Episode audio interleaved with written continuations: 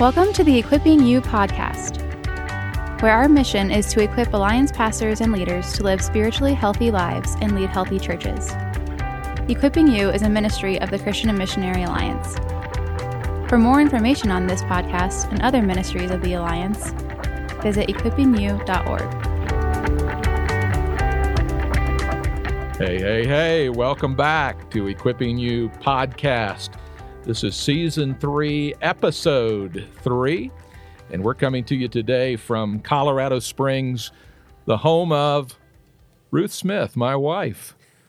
And uh, Surprise, surprise. Yeah. Didn't see that one coming. I think that's the most important thing about Colorado Springs.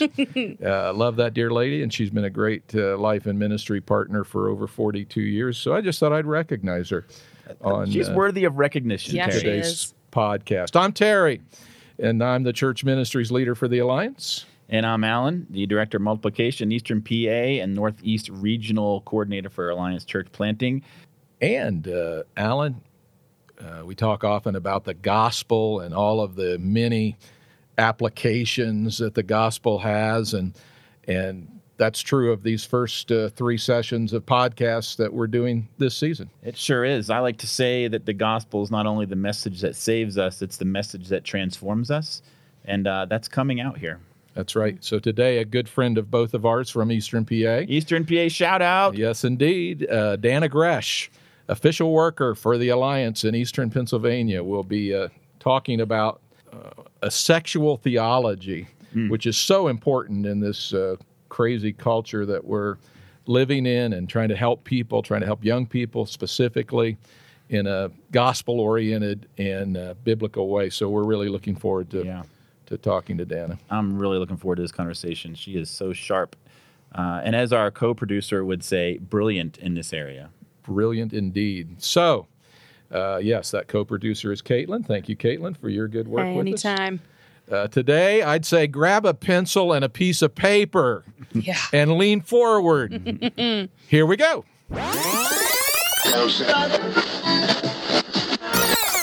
And we're pleased to welcome Dannah Gresh to the Equipping You uh, podcast today. Dannah, thanks for joining us. My pleasure. Thank you for having me.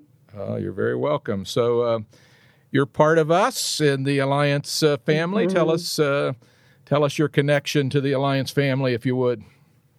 I would love to. I love the Alliance family. It is so deeply embedded in my heart. When I was about four and a half years old, my mom was in the hospital with my baby brother who was dying. Wow. and um, a CMA pastor. He had he was planting a church in State College, Pennsylvania, a brand new baby church. Pastor Raymond Dibble walked hmm. into the hospital, a hmm, hmm, visitor, and said, "I don't know if God is going to heal your baby, but I know He can heal your heart." Yeah. Wow. And he shared the gospel, something my mom had never heard, even though she'd been to churches throughout her life, generally on Christmas and Easter. and she surrendered her heart to Jesus that day, and she became a different person. She became born again, a new creation. creation. And um, and and and out of that just grew this rich love for Jesus from through for my whole family. And I came to know the Lord just a few months later. Uh, My rich, rich memory of the CMA back, you know, in the 60s and 70s and 80s, the the CMA used to have these missions conferences where we put huts in the foyer and you know there were tasting stations and all this stuff and my heart just beat to be a bible teacher or a missionary and that's what i am today and that was birthed through the cma um, and and especially when I was eight years old, I went forward and I just said, Lord, make me a Bible teacher, make me a missionary. And He has done that. That's neat. That's fantastic. So why don't you just go ahead and take those next steps and tell us uh, how'd you end up doing what you are doing today? Well, I'd love to say that I stayed on course. And as an eight year old, I would uh, follow the Lord very faithfully for the rest of my life. But that's not how the story unfolded. I became kind of a pew sitter in the sense that, well, I shouldn't say that because for a good six or seven years, I was passionate about Jesus. You know, I went home from that missions conference and I made a flag it said TBFF, the Barker Family Fellowship. And I announced to my family, we're going to have Bible studies because I'm starting right now. Love it. That's awesome. and um, they indulged me. I was probably terrible, but they indulged me. And then I went on to be involved with um, teaching three and four year olds at the State College Alliance Church. I went on to be a child evangelism fellowship summer missionary in seventh grade, I started doing that as an assistant and progressed to lead teacher by the age of 15. And that very same summer that I was the summer missionary, I was blindsided by sexual sin and temptation. Mm. And I gave away the gift God meant me to give my husband on my wedding night to a guy who today is a perfect stranger to me. Mm. And, you know, a lot of people hear my story and they're like, well, that's like not even like you should hear my story. It's really bad. There's promiscuity and there's pornography and you know more and more today people are meeting for hookups and one night stands in ways that we just could not have dreamed when i was a teenager in the 80s but the thing is that the consequence of that is always the same. No matter the level of sexual sin and shame the shame game that Satan plays is is the same. He pushes us into hiding and he pushes us into secrecy and he pushes us into darkness because shame is his greatest weapon. Mm. The act of sex, the act of looking at pornography, the act of hiring a prostitute, those are not his end game. His end game is the shame. Wow. And that shame put me in the back pew of my church because I no longer could serve the Lord. In my mind, I got out of that relationship. I stood before God. I said, God, teach me to live a life of purity. And I did. I restarted. I pushed reset, but I felt so unworthy, not for a year or uh, two years or five years, but for 10 years. Wow. Hmm. I sat in the back row. So uh, that kind of uh, seems to have directed you into the kind of ministry that you have uh, today, Dannah, and You've been studying yeah. sexual theology for for over 20 years now. Yeah. Can, you kind of give us a brief definition of what that is and maybe some of the issues that are encompassed in that uh, category? Well, I think sexual theology is an understanding of God's view of sex, which we really don't have. And I didn't have. I think growing up and reading books, I thought that God's teaching on sex was limited to the rules, the thou shalt nots, that do not do this. And there's about 11 things in scripture that God forbids sexually. But really, when it comes to the gift of sex, he's like, partake of this. This is an awesome, beautiful gift. I never heard that hmm. when I was growing up. I never. I don't hear that a lot even now today. There's still a lot of talk within the church. When we speak of sex, it's in hushed tones it's still in confusion. There's a lot of confusion. And I think part of that is because we talk about the rules of sex and not the theology of sex, which is a much bigger and richer hmm. subject. From Genesis to Revelation, the Bible is rich with teaching on the purpose of sex, the mission of sex, the pleasure of sex, the the um, redemption of sex, the ministry to one another and to Christ through the honoring of the marriage bed. it is it is a rich, beautiful topic. And I'll tell you what, the, the Catholics have the bo- theology of the body written by Pope John Paul um, the second. He was a very evangelical pope, and I, there's a lot when I navigate through that book, which is you know thicker than a dictionary. There's a lot when I look at it that is is very um, non-biblical to me and outside the lines of my theological views as an evangelical. But here's the point is that it took him a dictionary to translate for the catholic body of christ what god teaches us on the subject of sex. And what we do is we take 126 page books and say here are all the thou shalt not verses. Make sure you know them and that is a very incomplete understanding of this rich message that God has sent us through sex. So let me I should say this. Can I can I tell you that I didn't stay in shame my whole life? Yes, yes please do. Please do. Pick up that part of the story so, for us. uh, I was listening to a radio program today. They call those podcasts, and um, kind of a lot like this one. And I was driving down the highway with my brand new baby girl, six months old, in my my car had been praying since I was about 19 that she wouldn't know the sexual shame and pain that I'd known. And I heard two questions. One was, um, what is the number one question when a teenage girl is talking to her mom about sex? And without hesitation, the answer was her number one question is, Mom, did you wait? And I had to pull to the side of the road and allow 10 years of shame and grief and hiding overwhelm me. For the first time, really wept. You know, I had woken up every day and said, God, please forgive me. And there are pastors listening to this right now who are praying that prayer every morning. Mm.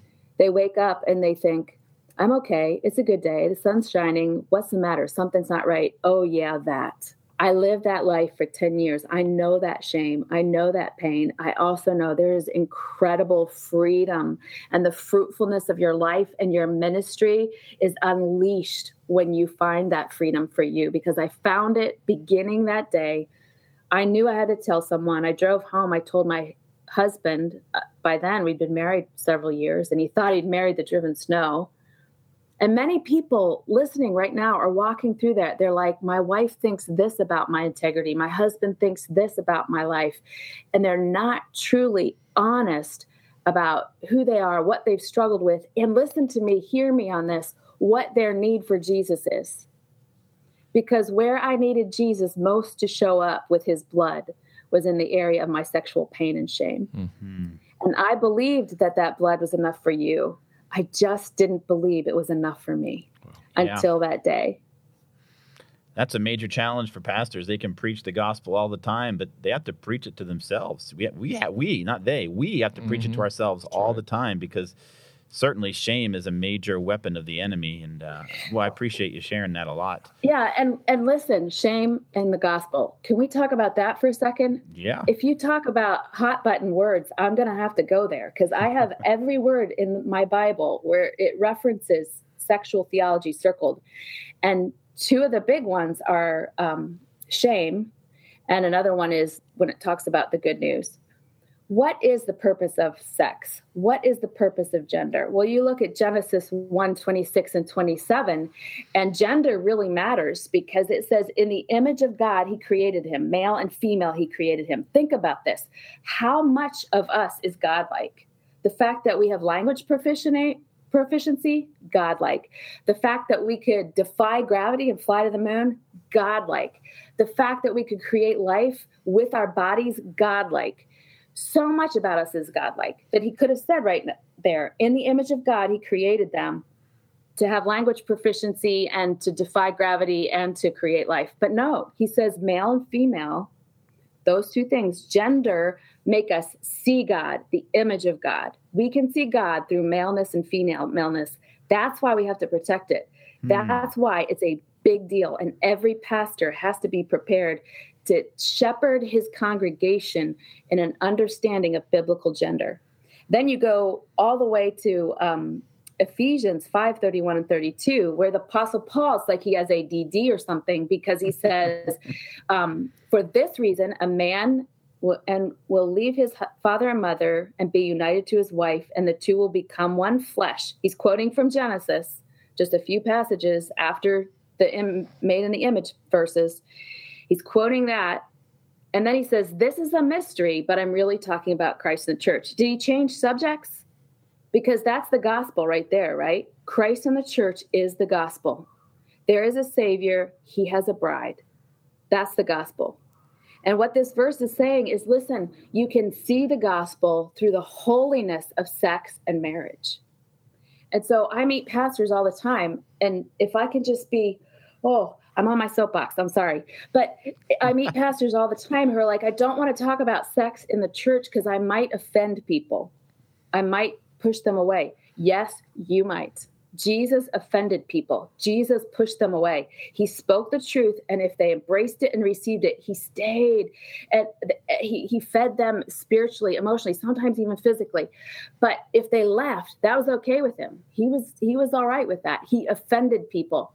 And we cannot preach the gospel with, with, with one day. Well, we can preach the gospel without teaching about sex, but all throughout scripture, God uses the gift of sex and marriage to help us understand the gospel.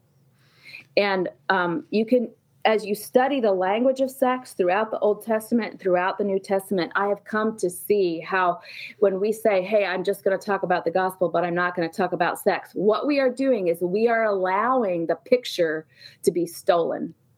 We are allowing the hmm. picture. One day we will wake up and we will not see gender in our culture. We will not see a holy marriage relationship between one man and one woman in our culture and what will we have done? We will have erased the picture of the gospel. We must understand sexual theology because it is a gospel message. Powerful. That is powerful. And I love, uh, as I'm listening to you, I'm thinking, you know, the gospel that Christ died for his bride is that yes. gospel that sets you free from shame in your car that day. And then when your shame was gone, passion erupted out of it, mm-hmm. and uh, and I love that. And, and I hear you know you're apologizing for your soapbox, but that's just showing us your passion that really came about because you were set free from shame, and you're telling us a little bit you know what makes this such a passionate thing here. Your passion is obvious. Why should a pastor be passionate about sharing this with his congregation and helping to build this into the fabric of people's gospel understanding? You mean other than it's a picture of the gospel, yeah. which should be the big thing that yeah. motivates us. And I tell I tell teenagers all the time, you know, we're always the thou shalt nots, the thou shalt nots. Mm-hmm. The risks associated with sex, that's never going to scare any of us out of making stupid decisions because yeah. our brains check out when we are sexually allured, romantically allured. What has been the greatest motivator as I've talked to teenagers is when they understand, oh, this is a picture of the gospel. Mm-hmm. The way I live out my gender, the way I live out my sexual theology has a potential to showcase the gospel. Yes. Okay, now I understand why Satan is so motivated to see it destroyed in my life. Now I am motivated to protect that picture. But the other reason I think is this it is the conversation on which we are losing the church right now we are losing the church. We are we see a mass exodus of millennials from the church because we aren't having an intelligent, thoughtful, thorough understanding of sexual theology conversation when it comes to this issue of gender and um, homosexuality we're losing them. We're losing our kids. We're losing our 20 somethings.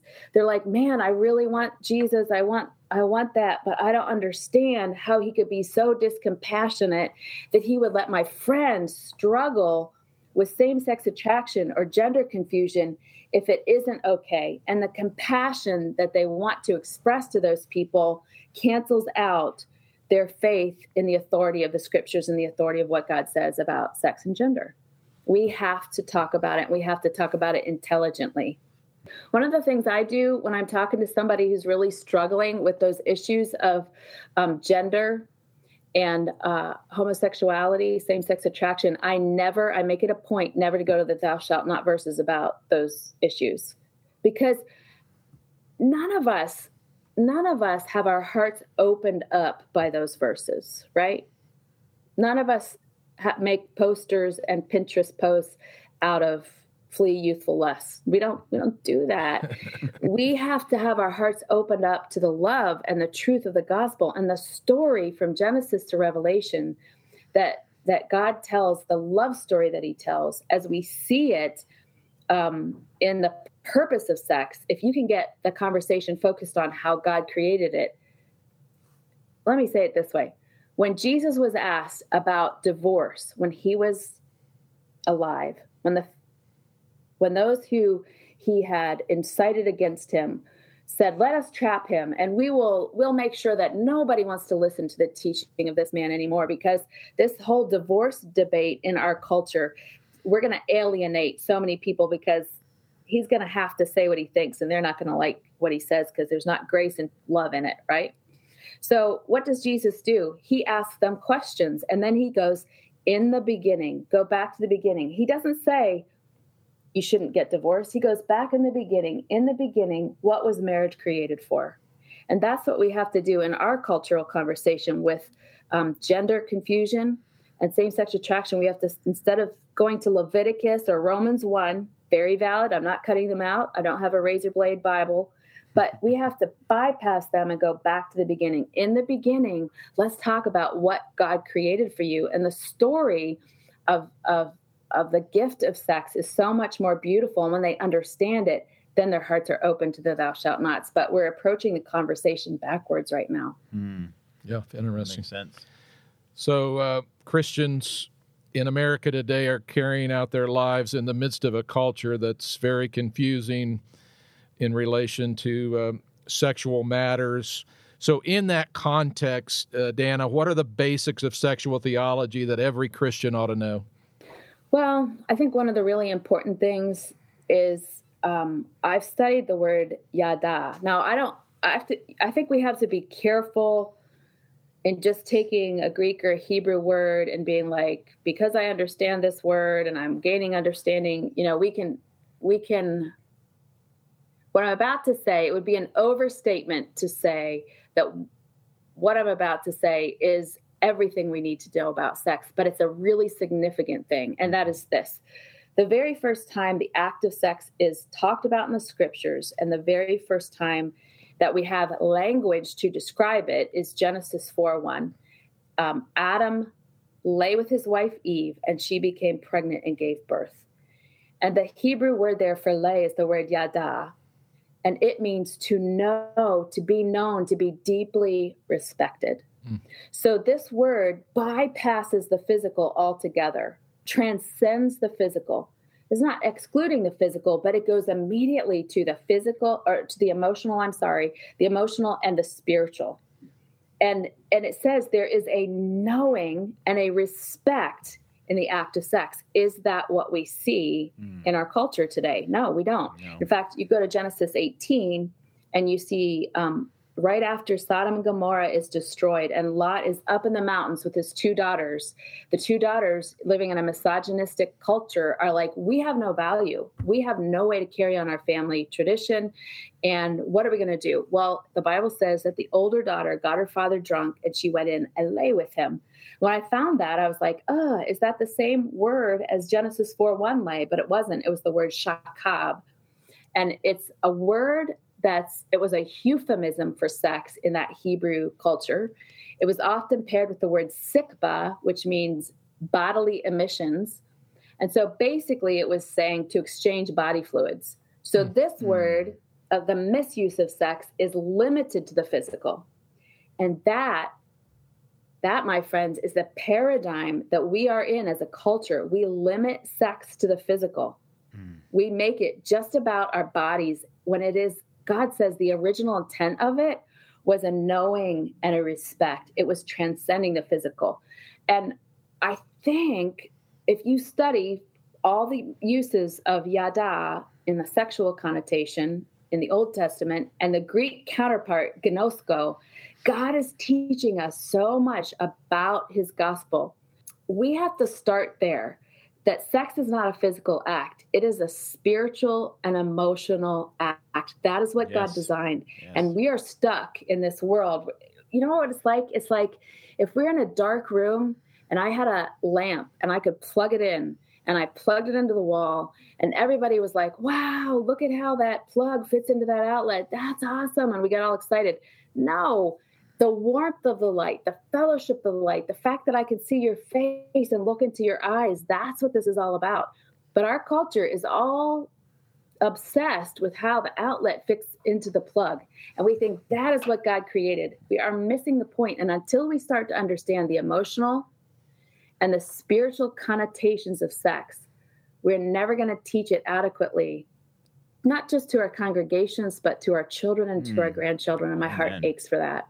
Yes, obviously it does, and I, I think everybody would resonate with that. Yeah, we ache absolutely. for our kids for that, um, and that that's a rich explanation. Thank you so much. Was Um, so, you know, the conversation, the culture is all over the place, and a lot of it you've already described.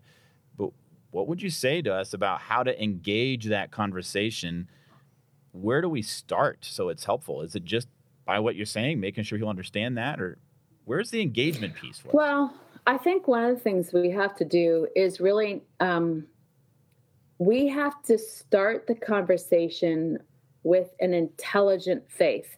And what I mean by that is that we can't start with the presupposition that the person we're talking to believes the word of God to be true.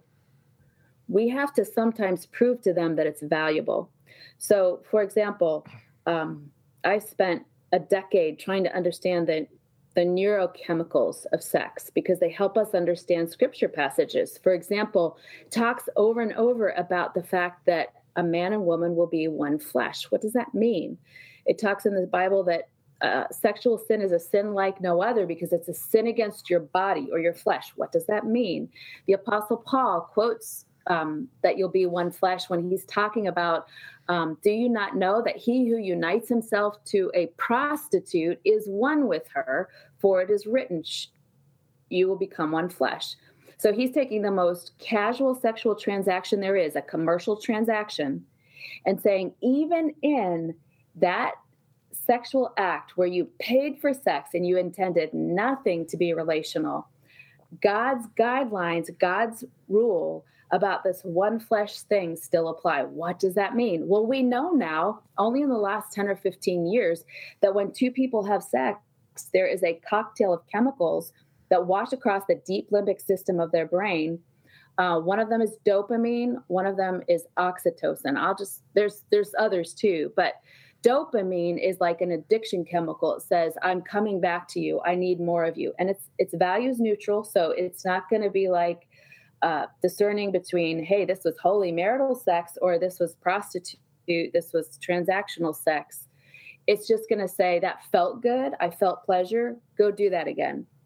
Hmm. Um, and dopamine works in lots of parts of our lives food, working out. It can make you addicted to running and working out every day. It can also make you addicted to crystal meth. It's not going to have a discerning of what's good for you and what's bad for you. But oxytocin, that other chemical, is what we call a bonding chemical. And when two people are sexually active, that washes across the brain and it's like a glue it says you belong you belong forever you are stuck to this person and dr joseph McIlhaney of the medical institute for sexual health says we've learned that this chemical is such a powerful glue that when we say that two people that have sex no matter the the mental commitment or relational commitment in that sex, when we say that there's a bonding, it's not just an emotional thing. There is a physiological gluing of those two hearts, those two souls, that we didn't understand before. But God understood it when He designed us and when He said the two will become one flesh. And Paul understood it when he said, even in the act of prostitution, you are being bonded to one another, you will belong to one another. And when it says that sin, sexual sin is a sin like none other because it's a sin against our bodies, sexual sin doesn't separate us from God any more than lying on your taxes or overeating all sin separates us from God. It has the same impact. But this sin, sexual sin, hurts our bodies in a way that we didn't understand. Mm. And we're understanding that in the, the science of brains today that we didn't understand um, even 15, 20 years ago. And so there is a healing process. Hear me very clearly in this that if we do not take someone in our congregation through a healing process to be separated from those past sexual partners to be separated from prostitution or hiring or hooking up. And even we're seeing that some of these chemicals are active in bonding men and women to pornography and erotica. If we don't take them through the process of healing and repairing their body parts, we cannot take them forward in a lifestyle of progressing in their sanctification and live a holy life. You can't just tell them stop it. Mm. You got to help them heal. Yeah. Wow. They can't stop it until they heal. Yeah. Mm. So, Dannah, you've been involved over the years in uh, trying to help uh, young preteen and teen young ladies uh, maintain their sexual purity. Your ministry now called True Girl, and we want to underline that to our listeners. If if you see that term True Girl, that's Dannah Gresh and her ministry, and to our alliance churches and anyone listening out there, we encourage you to uh, get as many uh, young girls and their moms there as possible. But uh, thinking of that ministry to young people and thinking of the youth pastor or youth worker standing in front of uh, teens week after week in the midst of this messy culture that we're in. How would you encourage that youth pastor or youth worker to contribute to the sexual health and healing of those that they're talking to? Um, it's really essential that we have a two pronged approach. First of all, telling them that God's design for sex, but also teaching them how to heal from the brokenness. I just did a Bible study. We do an online Bible study. We have up to 5,000 girls studying God's Word with us online each quarter. And the, the last one we did was on the topic of sex, and girls as young as 12 in there. I assume that there are 12 and 13 year old girls struggling with sexual sin, either reading, they call them lemon stories, erotica online, or looking at pornography online, or struggling with masturbation, or struggling even at that age. Um, I've worked with girls in Brooklyn and the Bronx who are fully sexually active by their 11th birthday. Wow. Hmm if you don't work with them with the paradigm that they are there are some of them that are sexually broken and i need to help them heal so that they can walk forward in holiness um, you're going to create an environment of legalism and you're not going to do it intentionally. You're not you're going to do it innocently but when all they hear is thou shalt not thou shalt not and they don't hear the bigger story of grace and the bigger story of God's healing, then they think, I, I haven't lived up to the standard this youth pastor who I adore and love has set forth. And so they go deeper into that shame rather than reaching out in love and saying, Hey, help me. I'm hurt. I didn't do it right. They need to know that they can come to you for the healing. They need to know that you have an expectation that they're going to need the grace of God. Mm. Yeah, that is so rich. It is. So you mentioned, uh, you know, the Bible study. I know you have a ton of resources. Can you give us some good direction there for people listening of good places to start so they can do a little deeper dive? Yeah. Well, for people who really want to do a deep dive, we have an annual course, our sexual theology and healing course, that's about four days long. And we take um, pastors, leaders, women's Bible study leaders, women's ministry directors, children's directors through the most important parts of sexual theology that you need to understand to be equipped. And then we take them through a six steps to healing process. Actually, our six steps to healing is available at dannahgresh.com in a podcast format. Um, it's better on on site because we actually take you through your own individual two hour prayer session. Because listen, when I'm ministering to pastors, my husband and I, we do this course together. We assume that pastors are coming with brokenness. And it might not be that they're struggling with sin right now, but they haven't really ever told anybody about what they struggled with when they were 15. And the freedom that they can get in a in a private two hour prayer session with two other godly men or if you're a woman, two other godly women, is life altering in course of impact in ministry. Um, but there are lots of other resources out there. I, I would just say educate yourself. Make sure that you are are developing the intellectual understanding of sexual theology and sexual healing so that you're equipped. That is good stuff. Thank yep. you so much. Yeah. Hey, Dannah, we're really grateful that your voice is uh, a leading voice speaking into this uh, topic with such clarity and uh, such groundedness in Scripture and the gospel. Mm-hmm. Uh, so we have deep appreciation for you and your ministry, as well as Bob and the ministry that you have together. And uh, we just appreciate you taking the time to, to join us today on Equipping You podcast. My pleasure. I love our wonderful non-denominational denomination. That's what I call it. yep, exactly. It kind, it kind, kind of is, don't you think? I totally agree. We are a totally family. Agree. It's beautiful. Thank you so much for being with us. Thanks, Dannah. My pleasure. God bless. You too. Well, occasionally after a podcast uh, interview, we say, wow. Yes, we do. And uh, we say, wow, with that. Uh, Dannah is so articulate on this subject and so anchored in Scripture. Uh, Alan, you've been a youth pastor and dealt with some of these issues specifically in the youth context. What are you thinking after today's podcast? Well, what I'm thinking is I, I feel the weight of what she talked about, how we can innocently uh, have a legalism that we give to teens. I, I began my youth ministry really in the era of True Love Waits. And it was with the best of intentions that we were trying to rescue kids from making mistakes in this area and getting trapped in addictions in this area. But yet, we did it with a lot of the thou shalt nots or what can go wrong if you do it. And so the message wasn't as much a message of freedom uh, and it wasn't anchored in the gospel like it needed to be. And so my heart grieves over that. And uh, I'm praying now as we wrap up this podcast that ministry in Alliance churches today would be one of hope and healing based in the gospel. Uh, that's what the message needs to be, especially even around this topic.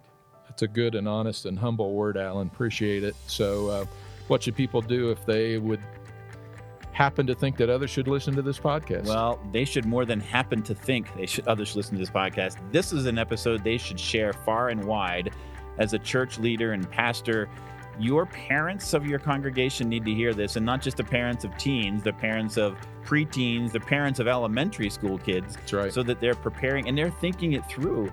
And honestly, even young couples uh, need to be thinking through this because there may be some healing that one of them needs to do, and maybe some honesty needs to open up in these couples, these marriages, so they can be uh, have the marriage that God is calling to them, a gospel-based fully alive marriage that Dannah was alluding to in her conversation. So share it in any way that you can. Share it through social media, share it through a text message, share it through a personal conversation. But this is a, an important message. So we look forward to having you back next time for the Equipping You podcast. Meantime, keep the faith. Thank you for joining us on this episode of the Equipping You podcast. If you liked this episode, please consider subscribing and rating our channel. We hope you will join us for our next episode. For more information on this podcast and other ministries of the Alliance, visit equippingyou.org.